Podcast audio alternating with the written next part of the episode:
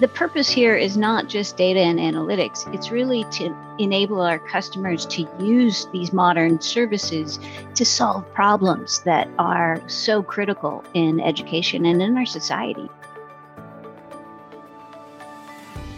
Hi, everyone. I'm Jason Morales. And I'm Emily Kotecki. This is Ideate, rethinking data and AI in education a monthly podcast where we talk with leaders in the field about how they foster innovation through data and artificial intelligence.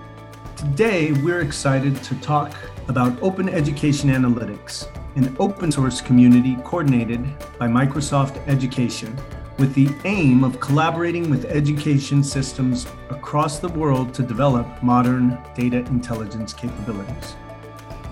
To help us talk about this, we have three guests Gene Garcia, Principal Engineer at Microsoft, Maria Langworthy, Worldwide Director of Education Research at Microsoft, and Geri Gillespy, Senior Program Manager with the Worldwide Customer Engagement Team, also at Microsoft.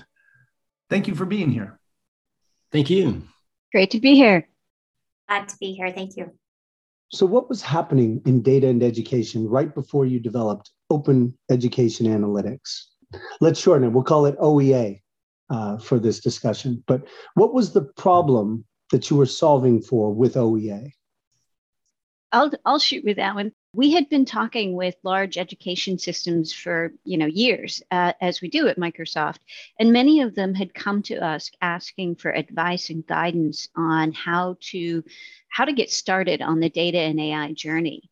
Um, but when we talked further with them, many of them kind of weren't quite ready and uh, or didn't have the political will within their organizations or the internal expertise in data engineering and data science.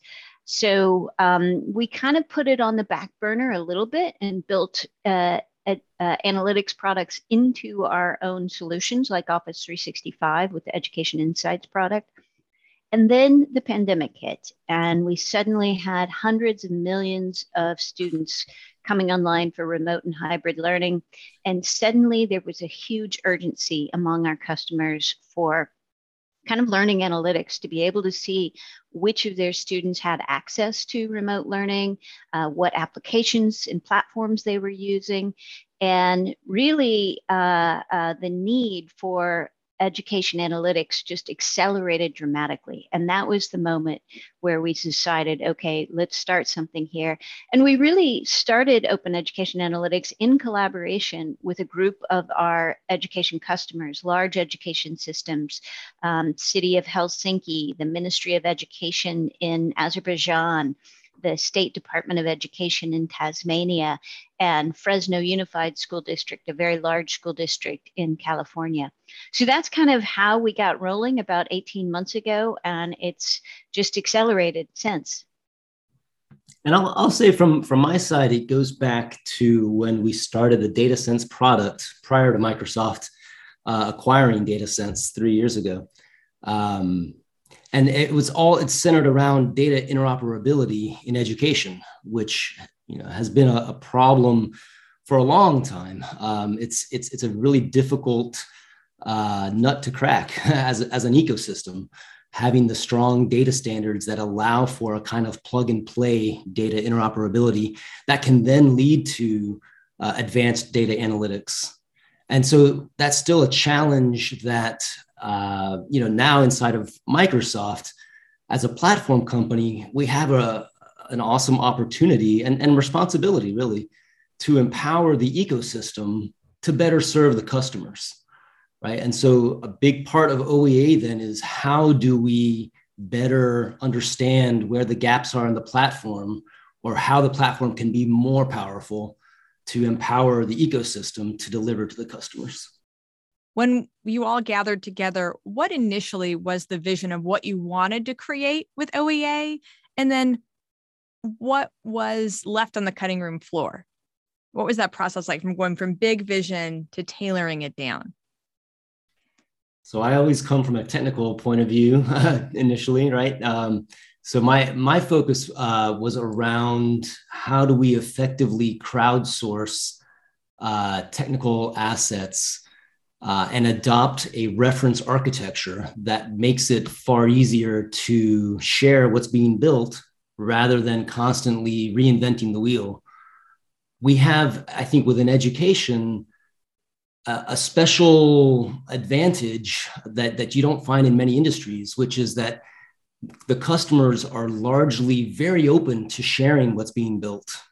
You know, there's there's a, a global goodwill to uh, do what's best for our students, and and being able to share assets effectively in a technical space is is really a a challenging uh, thing to do, and it's and it's costly, it's time consuming.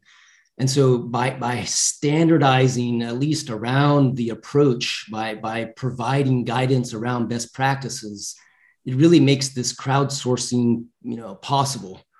And, and I, I think a, a key to that also is recognizing that while we would all want standards to be further along, uh, data standards, they, they don't, those the data standards don't just uh, show up, right? They, they have to be evolved. And so, as an industry, we, we certainly can't wait for the data standards to be where we need them. We, we need to figure out ways to accelerate the evolution of those standards. And, and we do that by establishing uh, best practices and reference architectures so that over time we can iterate and codify solutions that then become the standards.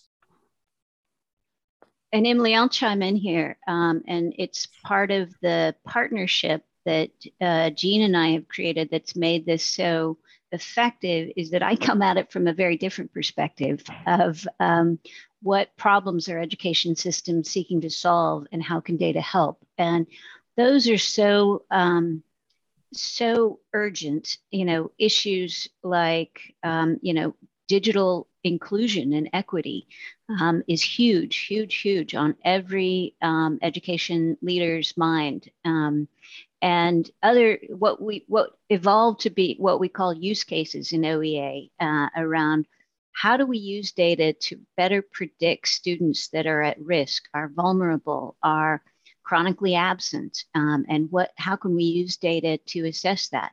How can we use data for research and to evaluate program investments? Most education systems spend millions, if not billions, of dollars on new initiatives, whether those be technology or curriculum or professional development, and they have very little insight into number one how effectively are those programs being implemented? Are they actually you know put into practice in the classroom? And two are they effective in driving the desired learning outcomes?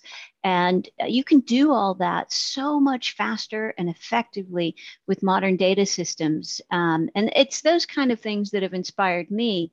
So working hand in hand with Gene on the technical and engineering side has enabled us to shape this program in a way that brings those modern assets to bear on these problems. And, um, you know, I've been working in education research for a while and can tell you that, you know, a lot of the existing um, education research programs and professionals and government funding are nowhere near what we are already able to enable through OEA in rapid real time analysis of um, of impact and of what is happening in states, in countries, in in, in schools. Geri, go ahead. I, I want to just go ahead and, and, jump in and say yes, yes uh, to what Gene and Maria said, but also too where I um, really connected with Maria here from the work I do on engagement team and why I want to get involved is I could see those problems firsthand coming from education and in, in really what Maria explained, especially when I was a building leader and I had six different federal programs in my one building, which means that I was trying to reach the needs of an entire system and I needed all those data sources. And what, what OEA really does, it, it allows you to take in different data points, different you know places where you're connect, really can connecting to the information to see it in complete picture. Education's so complex. there are so many diverse needs that we need in order to meet uh, the needs of our learners, of our families, where we want to go um, to impact learning. There are lots of problems to solve, you know. So, really, what would we look at what is capable when we can use the analytics and the data that we have and bring them together to actually see the whole system in an overview uh, that is exactly what we're, we're trying to to bring to the table as far as in discussion and bringing educators together with the data architects like Gene and the engineers and that too so that we can build a better system to bring in all of these data sources and to solve much larger projects i mean problems in the future i hope. So if we try to define a little bit more for an audience who may not be familiar with the project. From my understanding, so you took this vision of of the questions being asked um, let's say from Maria's perspective, the customer's perspective from Geri, and the data and interoperability kind of perspective from Gene. What do you get now? If I go to the website of openeducationanalytics.org, I think there are four pillars of the program. Tell us about those four pillars. Right, right. We, listened to our customer community and understood uh, their needs and shaped the program with these four pillars to address each of those needs. The first one are the tech assets and making those open source. And those tech assets are unique to education, data sources, and use cases. And those are available on our GitHub repository. And that as an open source community, our customers and our partners can contribute to those alongside Microsoft. The second element of the pillar is really around skills development and providing a curriculum and training for the unique skills needed, the data engineering and data science and data analytics skills needed to support uh, this type of endeavor. The third area is really critical and it's responsible data and AI practices. And so we've taken Microsoft's general principles of responsible AI and applied them to education and education use cases. We take that incredibly seriously. Just doing that translation has um, helped us understand how to operationalize those principles, and we're guiding our customers and partners on that path. And the fourth element is the most important element, and that is the community of customers and education systems working together on this with us to jointly develop these use cases and sharing how they're doing that, sharing how uh, they are inspired by what it what they're doing and and the challenges they face as they go on this journey. And then sharing back the assets that they build with that open source community. So all of, all four of those are key components, and we've developed a, an international um, partner community as well of Microsoft's technical partners who can support the customers in implementing this and, and help them build those skills and, and do um, kind of the OEA style of data and AI. Gene, this is an effort that is really in a sense new where we have a team like yours from the engineering side dedicated to our industry and education. But but how do you sell this vision internally? How you know what i mean? What what was the conversation inside or amongst the leadership in microsoft that you you know that that made it possible for you to to move forward with this Right. I, I, mean, it's it's an exciting time. I think there's a lot of alignment um, within Microsoft, and there's a, a, recent quote from Satya. I'll, I'll, quote Satya, our CEO. He says that uh, our ambition is to foster foundational innovation that creates entire ecosystems even greater than the platforms themselves. That's what the Microsoft Cloud uniquely enables. And I, I think that's that's kind of the, the crux of it uh, in, in every industry as as a platform company, that's our charter to uh, to create and facilitate, uh, you know, really functional ecosystems that that are innovating for the customer. So we we've been able to to draw inspiration then from other parts of the company, um, the healthcare uh, industry especially, with their FHIR um, data interoperability standard. It's you know it's it's a source of envy I would say for us um, and, and there are a series of milestones really that Microsoft has been central to in the healthcare tech uh, world that, uh, that we're looking to, to emulate on the education side. um, there's there's so much investment there that's that's really cross industry and and it's it's about how do you practically apply and leverage the power of, of those investments in your specific industry for us education. What can you speak to some of the um, the results uh, that that you've seen you know and how how have the results aligned to the vision that you established in the beginning? And maybe on the other hand what unintended results or outcomes have emerged as this initiatives move forward yeah, yeah. Happy to tell a few of those customer stories. It's really been incredible. Um, I'd say uh, one of the highlights has been from Azerbaijan, where they set up a national program at the Ministry of Education for data and analytics. And literally, they now have real time reporting on 1.6 million students spanning from kindergarten through higher education, where because of this modern data system that they set up, they can see in real time not only the level of engagement of students, but even formative assessments coming in uh, daily or weekly, and they're starting to build predictive models that can inform their investments nationally, really. Um, it's just an incredible story. Then um, we have another example, uh, say Nebraska, uh, the Department of Education in the United States there. Uh, and they had a 10 year plan to uh, implement a modern data estate um, for the statewide system and they learned about open education analytics and Gene was able to sit down with their team and show them in a matter of hours how to set up the modern data estate using oea tools. And that's led to shortening their 10 year plan to something more like a 12 month to 18 month plan. And it's already underway. The live systems live reporting is getting up and running in Nebraska, and they have about 19 different use cases statewide that they're pursuing through open education analytics from predicting English language learning proficiency through to professional development uh, investments. And they're making that data and the reporting available uh, to all, I think it's 200 districts across the state, so that the small rural districts have the same uh, data and analytics capacity as the large urban districts. It's it's in that again one of those incredible stories, and the cost savings that they're seeing at the state level are simply phenomenal.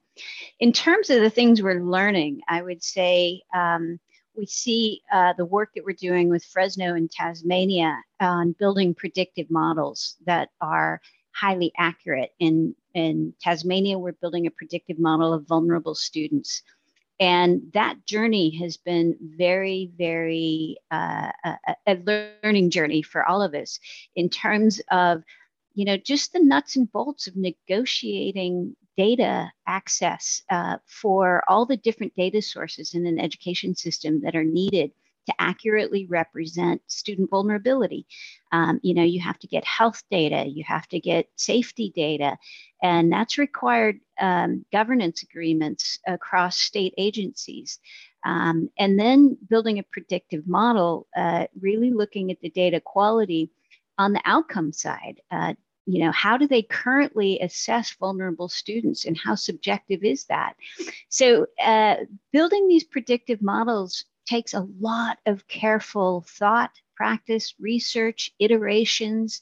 It cannot be done too carefully because if you get uh, any mistakes, any harm to students is simply not acceptable. And we take that very, very seriously. And we're working with our systems to do cycles and cycles and cycles of iteration with all the stakeholders in the system involved to make sure that building predictive models is done in a way that really helps decision making uh, and uh, and leads to better outcomes and and never causes harm. The tagline of this podcast is rethinking data and AI in education. And I wonder how much, and once you saw OEA go live and being used, this kind of building on Jason's question, has it kind of spurred your own rethinking of how this is used? Once it's on the ground and once it's being used, how are internally your team working to ad- adapt to the situation as it evolves yeah i would say that's that's a key part of of how we run the OEA initiative. It's it's having the communication with our customers, with our partners, uh, so that we have that feedback and and better understand. Okay, what how is the technology being applied? What's what's working? What's not? We've we've really been super excited about the participation from from uh, customers and partners uh, and willingness to to you know, tell stories around what they've learned and, and where they're going next. Again, there's this openness, this willingness to share. Um, and, and I, so I think OEA being a bridge in both areas, being a bridge from a, a social standpoint, an ecosystem, a communication standpoint, is, is key. And then being a bridge from a technical standpoint about what's working and what has already been done and doesn't need to be redone I think that that's the key. It's it's creating those powerful bridges on both sides. What we need is more. We need more of those stories in here. So educators naturally organically like to share. And so it's how do we start the conversations and find that entry point that they understand that that maybe not have that frame of reference for the technical side behind what needs to happen um, you know on the engineering and the, and the data analytics that we're trying to collect but they have the stories and the case studies and the scenarios and the problems that those conversations need to come. And being able to work with partners being able to work with more education entities and organizations in all you know around the world to be able to bring these stories helps us all succeed together.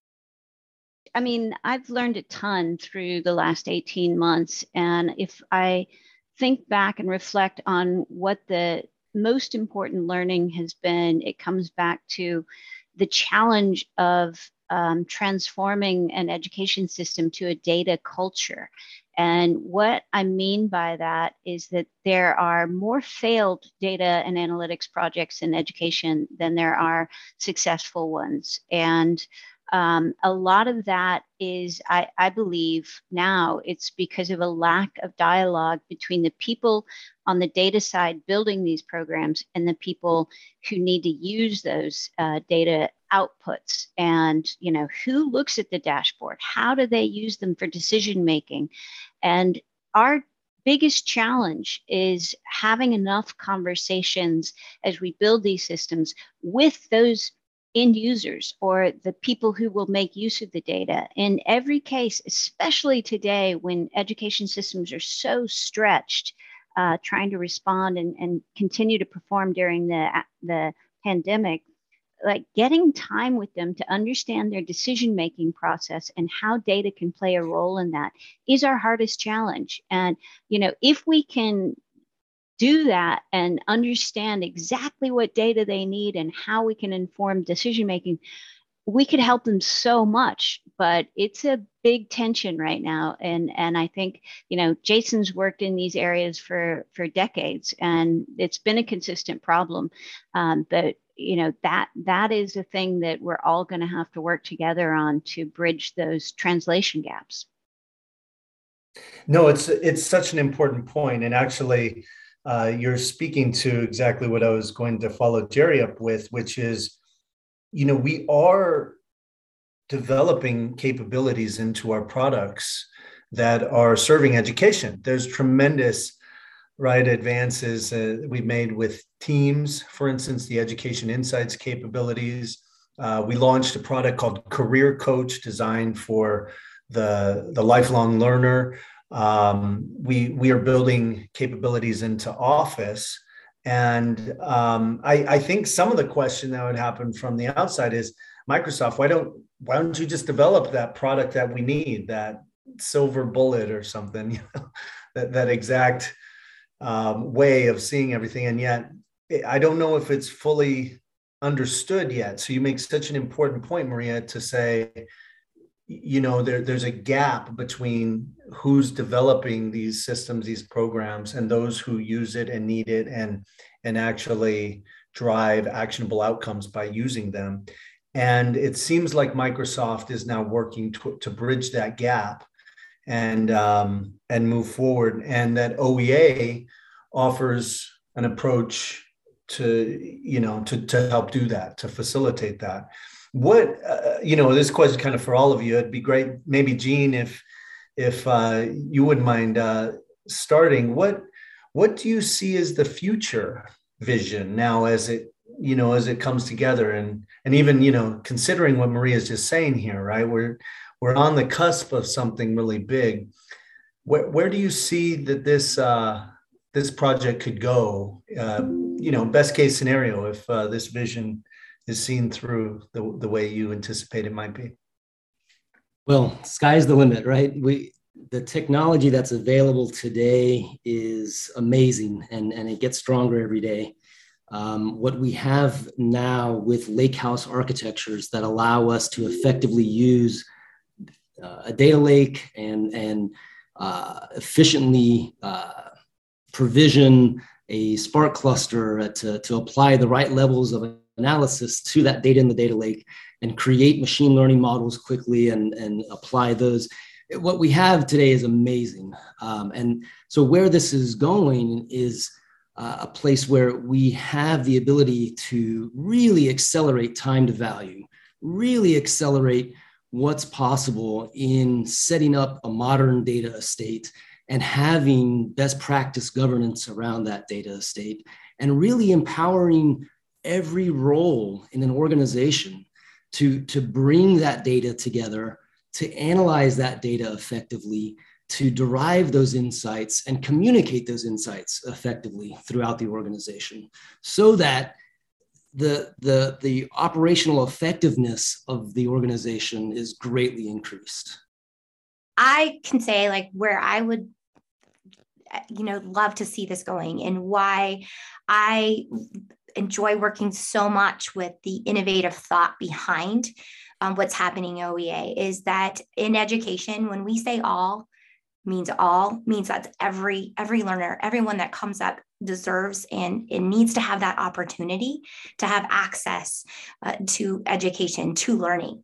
And so if we can get to a place where we can bring more educators who uh, really um, do an amazing job of doing what it is they do best and that is educate and serve learners to come to the table be able to share their knowledge what they need what they're looking from in the data so that, that we don't lose any students in the cracks that they don't fall.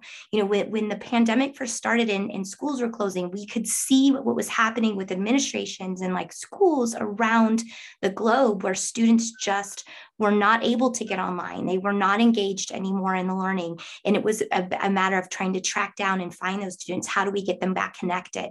And so, if we can move forward and, and using the technology we have and the data and, and bringing together, like we said in this you know this conversation earlier bringing together educators um, from all levels uh, together with the technology with those data architects with the data scientists with everybody partnering and working together we really can get to a place where we are serving um, a, a, a system that has equity that we can reach out and be proactive and be able to support those learners that we need to and maybe put in place things that we're missing. Because at the end of the day that is really why we are all here. Especially those are, like myself who come from education have dedicated their their life to educating um, students is that we can get to a place where we do have these kinds of technology and advances to to really say we're doing all we can for everyone.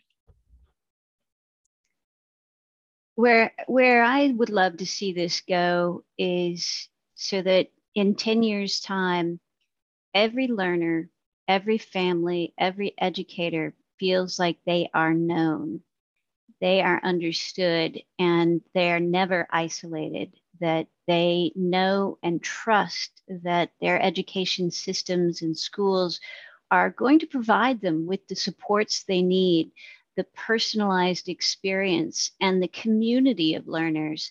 Um, the world has changed you know, there is intelligence everywhere, and it's in our work life, it's in our personal life, and our school systems and the education experience for all of us is going to become more personalized, uh, where it meets us where we are instead of us having to adapt to that curriculum or a degree program.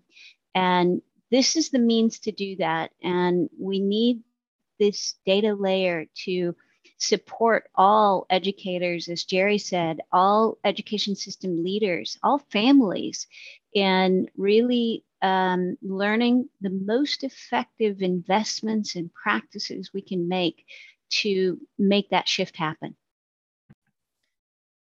While you all were talking, I was thinking about how you have this goal of, of collaboration and community but I, I think it really starts at the team that builds it right because if you have all those multiple perspectives then those will all be represented in the product that you create so the educators the, the architects the the administrators they will hear see read themselves in the language that you write on the website in the tools that you're creating and so by developing it collaboratively it seems like it's an opportunity to then have it be used in the way that you're envisioning as well you know, it's really true. We've become a, a family, a very mission driven family in a way, you know, and uh, we go through a lot together.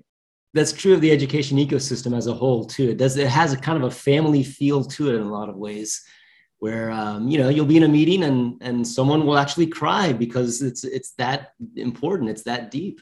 And and we'll see each other and you know there are hugs going around and right it's it's it is kind of a, a family affair in a lot of ways. Yes education's relationships and i think that's what we value and we know we understand that. And so that's what we're trying to do in our partnerships and what we're trying to do in this work and with that i would like to thank all of our guests for joining us today maria langworthy Gene Garcia and Geri Gillespy. Thank you for being here. All right thanks for having us. Thanks it was a lot of fun. And thank you very much to our listeners. Emily and i will be back the first Monday of the month with our next episode of Ideate Rethinking Data and AI in Education. Until then, you can listen to our show wherever you listen to your podcasts.